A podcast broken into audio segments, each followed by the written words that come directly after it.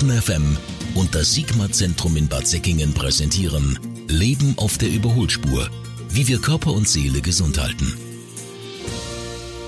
Wie jeden Mittwoch am Ende des Monats freue ich mich ganz besonders auf das tolle Gespräch mit Ihnen, Herr Professor Bielitz vom Sigma-Zentrum Bad Säckingen. Vielen Dank, dass Sie sich wieder Zeit für uns nehmen. Heute zum Thema Pflege. Und zwar gibt es wahrscheinlich sehr, sehr viele Menschen hier in Südbaden, die Angehörige, Freunde, Bekannte, Verwandte ähm, pflegen, zu Hause pflegen, sich dafür intensiv viel, viel Zeit nehmen, sich rund um die Uhr kümmern, immer für die betroffene Person da sind. Ähm, sowas kann tatsächlich auch sehr, sehr belastend sein, ne? Das ist so. Ich sehe das als Gutachter für die Pflegeversicherung auch.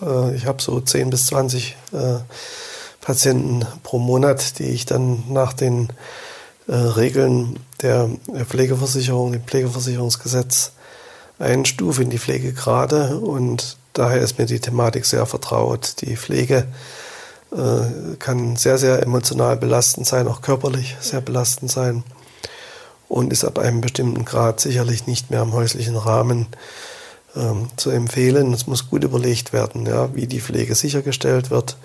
Das Pflegesetting muss gut bedacht sein. Wir haben ja die ambulante Pflege, wir haben die teilstationäre äh, Pflege in der äh, Tagespflege in dem Fall nicht. Es gibt auch inzwischen hier und da die Nachtpflege. Das ist ein neues Konzept, was meiner Meinung nach große Zukunft haben wird. Mhm.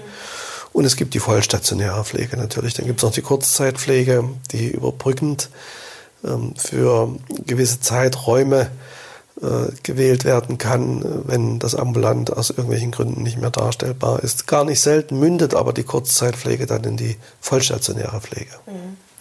Jetzt gibt es mit Sicherheit auch einige Familien hier in Südbaden, die das kennen. Da hat man einen nahestehenden Angehörigen und ähm, diese Person möchte vielleicht auch gar nicht unbedingt von anderen geholfen bekommen. Und man sieht sich irgendwie auch so in der Pflicht, sich darum zu kümmern und macht das auch von Herzen gerne. Aber man kommt doch immer wieder an seine Grenzen, was Was können Sie da empfehlen, wenn man merkt, okay, die betroffene Person, die möchte von niemand anderem Hilfe annehmen und ich kann es vielleicht gar nicht so leisten, wie ich sollte?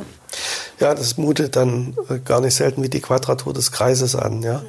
Mhm. Äh, wichtig ist, wie bei allen äh, Phänomenen dieser Art, äh, dass man sich das erstmal eingesteht, mhm. dass da ein Problem vorhanden ist, was einen inzwischen dann selbst betrifft. Wir sehen ja gar nicht selten, dass die Pflegenden selbst dann seelisch angegriffen sind, weil sie diese Last der Pflege alleine nicht mehr oder auch im häuslichen Verbund nicht mehr tragen können. Ja. Die Pflegenden tun gut, ähm, an sich zu denken, wenn irgend möglich, so viel wie geht positiv gestalten. Also das heißt, keine kom- äh, komplette Konzentration auf die Pflege im äh, häuslichen Rahmen, sondern die Leute müssen raus, sie müssen an der allgemeinen Lebenswirklichkeit teilhaben, sie müssen einkaufen gehen können, aber eben auch für sich was Gutes tun können, ein Waldspaziergang, ins Schwimmbad gehen, was auch immer. Also ein, ein möglichst normales Leben. Sie brauchen Zeit für sich, um zur Ruhe zu kommen, um sich selber wieder zu regenerieren.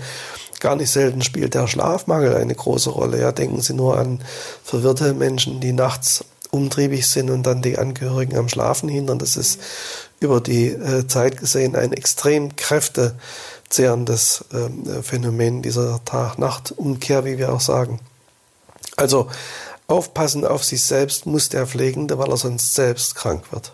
Und wahrscheinlich ist man dann auch letztlich dem Pflegenden auch keine Hilfe mehr, ne? Wenn man selber irgendwie mit sich nicht mehr im Frieden ist, be- völlig erschöpft ist davon, dann wird es auch da sehr schwer, ne? Die Gefahr besteht. Und dann muss, spätestens dann muss delegiert werden.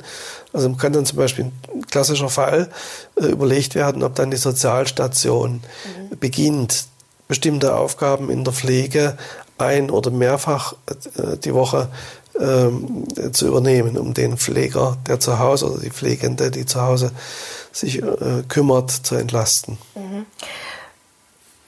Wenn man sich jetzt eingestanden hat, okay, ich schaffe das einfach nicht mehr, ich kann das nicht leisten, was diese Person braucht, beziehungsweise was ihr auch zusteht, und ähm, wie kann man das diesen Menschen auf gutem Wege beibringen, dass das alles nicht mehr so möglich ist, weil oftmals ist es doch so, dass die Person, die ähm, gepflegt wird, sich dagegen irgendwie auch wehrt und ge- ungern Hilfe annimmt. Wie bringt man sowas bei? Naja, worauf Sie hinaus wollen, ist vielleicht auch so die emotionale Erpressung äh, des Gepflegten, der einfach erwartet, dass bestimmte Menschen die Pflege im häuslichen Rahmen sicherstellen. Ähm, hier ist Abgrenzung angesagt. Ja? Hier ist das legitim, dass der Pflegende sich selber überlegt, bis wohin er gehen will und wie äh, er sich äh, aufopfern will oder aber eben auch mal beginnt, über sich selber nachzudenken. Die Abgrenzung ist ein ganz schwieriges Phänomen. Wir sehen häufig, dass dieser Rollenwechsel, der mit äh, dem Einsetzen des Pflegebedarfs einhergeht, ein emotional belastendes Problem ist. Kinder, die äh, betagte Eltern äh, pflegen, sind eben äh, dann zwar noch die Kinder im, im biologischen Sinne, aber sie müssen eben doch in der Verantwortung dann äh, für die Eltern Entscheidungen äh, fällen oder mit Bedenken, einvernehmlich oder im Wege einer Vorsorgevollmacht, oder aber es muss ein Betreuer eingebunden werden. Und diese Prozesse des Rollenwechsels, äh, dass man plötzlich die Eltern äh, betreut und nicht die Eltern die Kinder betreuen, das ist emotional sehr aufwühlend. Sie haben gerade von Abgrenzung gesprochen. Ich glaube, das ist ja gerade, wenn man äh, der pflegenden Person sehr, sehr nahe steht, wahnsinnig schwer. Wie, wie kommt man denn an den Punkt zu sagen, ich versuche mich abzugrenzen? Wie kann man das üben? Wie kann man das anwenden? Wie kann man das machen? Ja, zunächst erstmal die Bewusstmachung, wie ich immer wieder sage. Dann das Gespräch mit Außenstehenden, die vielleicht mal einen anderen Blick auf dieses ähm, Pflegesystem äh, werfen können und sich mal anschauen, wie das eigentlich organisiert ist. Und ähm, die, die, die Besinnung auf den Wert der eigenen äh, Person, wobei immer da auch ganz klar gesagt werden muss, die Pfleger, die Pflegenden müssen verstehen, dass sie selbst gesund bleiben müssen. Und dass sie nicht etwa äh, nur durch ihre Aufopferung äh, quasi verurteilt sind, selbst dann mit krank zu werden. Ist das was, was viele wahrscheinlich sehr häufig vergessen, ne? Während sie da damit beschäftigt sind, dieser pflegenden Person zu helfen, vergisst man gerne auch mal, dass es auf einen selber auch noch ankommt und dass man nur was geben kann, wenn man es selber in sich trägt. Ne? Genau. Ich sehe viele äh, aufopferungsvoll Pflegende, die das zum Teil jahrelang machen, in einer völligen Äh, eingeengten inneren Welt, in, in, einem, in einem Tunnel, würde man salopp sagen, ja, ähm, fernab der Lebenswirklichkeit, außerhalb der Pflegesituation, völlig fixiert auf den zu Pflegenden.